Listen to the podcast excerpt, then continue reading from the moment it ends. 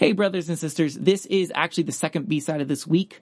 I decided to take the last part of the earlier B side because that B side ran about an hour.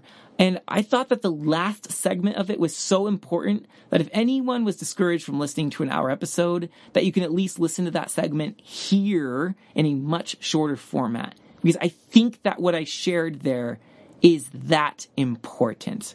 So this is where I share the law of Jesus, the G- Jesus's law of prayer, um, and how the early church talked about this. It's based on Matthew five verse twenty three to twenty four. So here is that bit excerpt excerpted and put here in this podcast for your uh, for your benefit. Jesus's law of prayer. I'm gonna what I'm gonna do is I'm going to read to you an excerpt from the excellent book called The Patient Ferment of the Early Church by Alan Kreider.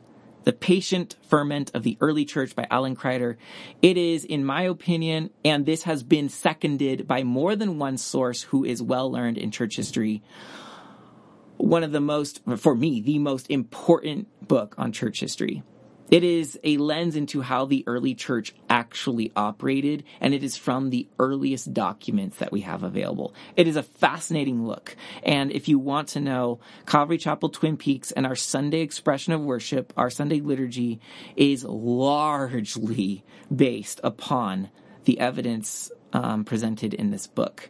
And what I mean by that is um, mostly the flow of our worship. Um, that after the sermon was intercessory prayer, and after intercessory prayer was communion. Um, that's an order that we have followed from the beginning since we decided to um, include more liturgical elements. And in the book, he shows why liturgy really mattered because liturgy was part of forming the habit and the way of seeing the world and the way of thinking of early Christians so that when they engaged culture, they were never becoming conformed to culture because Sundays trained them out of cultural thinking and habits. That Christian worship was meant to exercise culture out of us and put the kingdom of God into us.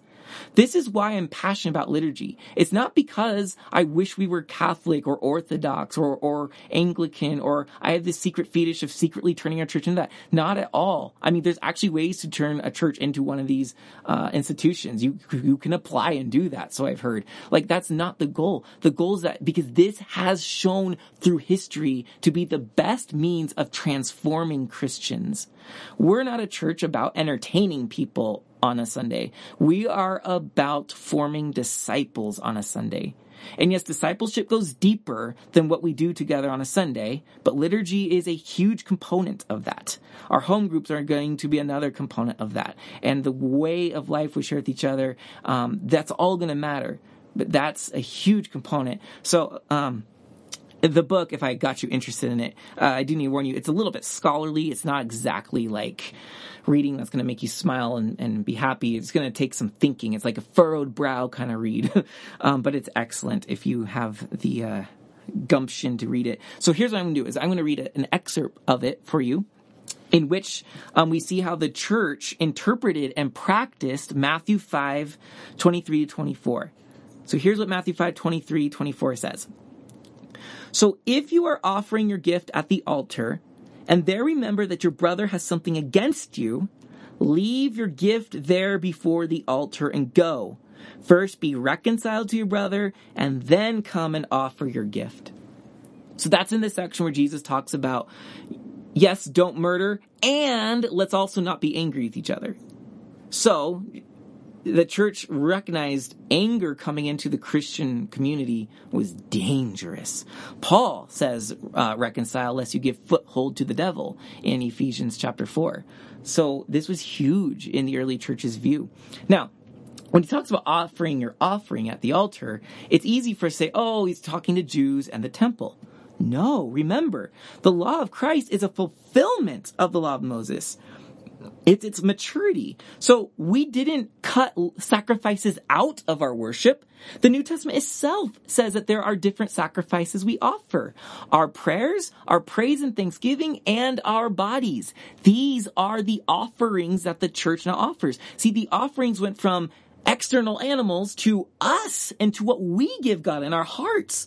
It's a higher form of offering. So yes, we are bringing offerings to the altar. And as you're about to hear, they saw that our intercessory prayers and Holy Communion were the offerings that we brought to the altar. So, without any further delay, here's what Alan Kreider says. I'm beginning on page uh, oh, it's Kindle, so it doesn't have the page number. But if you're reading from a Kindle, it's location 6219. And it is in his magnificent chapter 7 entitled Worship. He says, Why was this community so concerned? He's talking about the third century community in Syria so you might know Antioch in Syria was one of the biggest hubs of Christianity. In fact, you see that early in Acts, that Acts, it was in Antioch that the Christians were first called Christians. Uh, Antioch was one of the earliest Christian communities. Third century means the 200s. So don't think that's 300s. This is 200s. This is, this is quite early. Like, like there are people in the church, um, that know people personally, or remember people personally at least, who were personally discipled by the apostles. Like we are, we are within living memory of what the apostles taught the church. So, okay, so he says, why was this Syrian community so concerned to fence in its prayer? One thing he's talking about there is that unbelievers weren't invited to be part of the prayer part they they heard the teaching, but they were invited to uh, they were dismissed from the worship service when it came then after the sermon to the prayers. That's because um, prayers were considered to be a uniquely Christian offering to God. So this is what he's talking about. Why was the community so concerned to fence in its prayer? Because its leaders recognized how important prayer was for their lives and witness. And they knew that if the relationships in the community were broken, their prayers could be frustrated and even nullified. Uh, look at First Peter, where he talks about um, on three occasions that our prayers and God's hearing them are direct are, are tied to the way we treat each other. Uh, Kreider continues. Of course, tensions would arise between members who got angry with each other. These had to be reconciled immediately, for lasting anger begets sin. The did the Didaskalia, one of the documents from the Syrian church, points to a liturgical statement of Jesus that the community took with great seriousness. And here he reads Matthew 5, 23 to 24. And then he says, the community's offering to God was its prayer and Eucharist. Now, if Eucharist makes you get all Catholic dizzy, I need to remind you, Eucharist is simply the Greek word for thanksgiving. And the early, from the earliest time, they called communion the Eucharist because it was their thank you for giving us Jesus. It was a it was a thanksgiving to him. So that's what he means by Eucharist. So uh, the community's offering to God was its prayer and communion, Holy Communion. Uh, but as the Didis, the Didascalia warns, quote, if you continue in anger with your brother or he with you, end quote, these will be stymied, stifled. Your prayer shall not be heard, the document continues to say, nor shall your Eucharist be accepted. End quote. Even if believers pray often, three times in an hour, their prayer shall be unfruitful. For, quote, God will not listen to you on account of your hostility towards your brother, end quote. So, the Didascalia urges its communities members to go and make peace with their brothers and sisters. Quote, Forgive your neighbor, and your prayer will be heard, and the offering which you make will be acceptable to the Lord. End quote. To facilitate the, re- the reconciliation, the Didascalia establishes a conflict resolution process led by the bishop. Now, the bishop was simply the pastor who oversaw a couple of other pastors.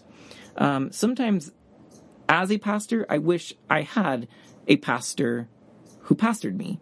It, it, um, but yeah, that's what that was the early church's uh, setup. So um, the conflict resolution process was led by the bishop. Um, what if a flood of new people suddenly come to the Didascalia's community attracted by powerful prayer? The results could be dire. If the newcomers who had not submitted to the formational process of learning the faith brought into the church the anger producing, resentment cherishing habitus of the wider society, the effects on the community's prayer and worship would be devastating. At war with each other, the community's members would be unable to pray freely. They would be powerless against the pressures of the society that surrounded it. They knew that if a community whose strength is prayer is unable to pray, the community would atrophy. Whoa. That's how seriously the early Christians took prayer at their Sunday gathering. Take heed, brothers and sisters. So now uh, we got two more paragraphs. It was not only the Syrian community that ascribed binding authority to Jesus' liturgical saying found in Matthew 5 23 to 24. Other communities also recognized that right relationships are a condition for authentic worship. Cyprian, in his famous treatise on unity, gives this name Jesus' law of prayer. So he's the one that named it the law of prayer. This rule prescribes that a member who comes to worship angry cannot pray until he is reconciled with his brother. Only then can he offer his gifts to God. In his treaty on the Lord's Prayer, Cyprian repeats this quote, clear rule. And he says, God does not accept the sacrifice of one who is in dispute and sends him back from the altar, ordering him first to be reconciled to his brother, so that he may pacify God by praying as a peacemaker. Does that sound like a beatitude? Going back to Cyprian's words. The greater sacrifice to God is our peace and brotherly agreement as a people unified in the unity of the Father and the Son and the Holy Spirit. Tertullian agrees. According to his treatise on prayer, the church's most important instruction about prayer is simple. Reconciliation is a precondition for prayer. Before beginning to pray, Christians must resolve any offense or discord they have with other believers. Tertullian cites the familiar passage, Matthew 5, 23 to 24. We should not go up to the altar of God before resolving whatever there might be of offense or discord contracted with the brothers. He equates anger toward bro- he equates anger toward a brother with homicide. Quote, how can one approach the peace of God without peace? End quote. With differing nuances, Tertullian and Cyprian said the same thing. For Tertullian, the Christian's prayer was their quote, rich and better sacrifice, end quote.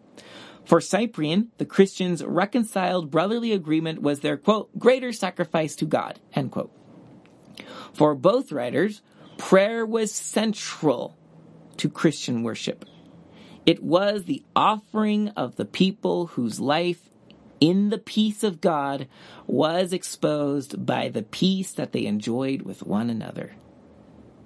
This peace was monitored and enabled by the church leaders who hedged the peace by restricting access to prayer. And the peace was expressed bodily by a rite, the kiss of peace with which the brothers and sisters greeted each other in every Eucharistic service. Wow. So the church leaders actually monitored this peace. If people were upset and unreconciled, they would ask them to leave the service at that point. And one of the ways that this peace was embodied, if you were at peace with your brothers, they exchanged, and then the book goes on to talk about this ritual. They exchanged the ritual of the kiss of peace. Now you see Paul talk about the kiss of peace at the end of some of his epistles. Uh, so it was in practice as early as Paul's time. The kiss of peace was when you did just that. You kissed your brothers and sisters as a family to show we are at peace and unified with one another. Isn't that interesting? Now, you could imagine that that might have brought problems, and yes, some of the church writers do. The early church writers do write about some problems. I can't remember who, but one of them was talking about uh, there were complaints that that moment in the service got a little bit out of control or a little bit loud. Um, uh, yeah, there was some monitoring needed. And there's a reason we don't do that to this day, because, well, kissing, you may know even from Greek culture to this day, um, that, that was a much more acceptable practice back then. It was a common way of greeting family members. Um, we today usually embody the practice of peace. In fact, if you go to um, super liturgical churches, um, they will they will uh, instead of kissing each other in peace, they will say greet each other in the peace of the Lord. I think they'll say the peace of Christ be upon you. Uh, then uh, they then pe- the people turn to each other and exchange the peace of Christ with one another. Peace be with you is what they would say, and you go around and you say peace be with you. Um, it's sort of an empty ritual at this point because no one is checking if they are reconciled with one of them at that moment. In fact, usually there's people exchanging peace that have never even exchanged names with each other. Um, at least that's my experience as a visitor. So, um, but yeah, you can see remnants of that actually even today in some churches. So, um, but brothers and sisters, the way we do this is that when we end the sermon and we sing, You hear us calling, you hear us calling, or we sing, I have called to you, O Lord, hear me, Lord. Either one of these uh, songs that lead us into our time of prayers. Um, we've gotten into, uh, I, I've gotten into the habit of just allowing silence and you guys to take on that time of prayer. There's a time when we, that silence should be a time of checking our hearts. We're about to offer to God our prayers. Let's make sure we are living at peace with one another. Because if we aren't, then what we do is we pray and receive communion in vain. And that's also why it's one loaf and one cup that we practice. Because we have to remember that all of this is meant to reiterate and form us into one family. If we aren't going to live as one family, but receive these acts of worship as if we are, we're practicing hypocrisy. We are not living greater righteousness. We are not keeping the law of Christ. We are living the old covenant. We have been called to something higher because Christ is forming us into new creatures. And this happens every Sunday. The scriptures guide us. Our prayers offer us to God, and then God offers himself to us in communion. Let's make sure we don't miss this beautiful exchange by holding hostility or not being reconciled with our brothers and sisters. Don't you see? Don't you see how the church and its liturgy is leading us to a higher life than practicing old Jewish customs? And yeah, I get the appeal to a, a calendar. The Jews have a calendar that you can find in Leviticus. But brothers and sisters, the Christians have a calendar which, which follows the gospel cycles and, and it follows Pentecost and it follows Passover. But these things have been fulfilled in the resurrection, the giving of the Holy Spirit. Um, yeah, we've been called to higher. We've been called to more. And this is an exciting life. We need not to necessarily question, oh, maybe if we just change the methods, everything will be better. Yeah, methods matter. But we have a great method in our liturgy. What we need to do is we need to check our hearts. Because that is where Christ has put his law. Are we keeping it? So he will build a rich, dynamic community that will be a light on this mountain if we can keep peace with one another. it's the reason this was the first example Jesus gave us of higher righteousness. I think the church caught on to that and saw that this is vital. So, peace be with you, brothers and sisters. If I wrong you or offend you, talk to me. We must not be in the habit of just switching churches because that does not build peace and unity among the brothers and sisters of Christ. We need peace and unity primarily in our local community, Calvary Chapel Twin Peaks. And only if we can accomplish it there can we then worry about accomplishing it with other churches as well. The unity of the church begins with the unity of the families which meet in their various locales. So again, the peace of Christ be with you, brothers and sisters. In the name of the Father, and the Son, and the Holy Spirit. Amen.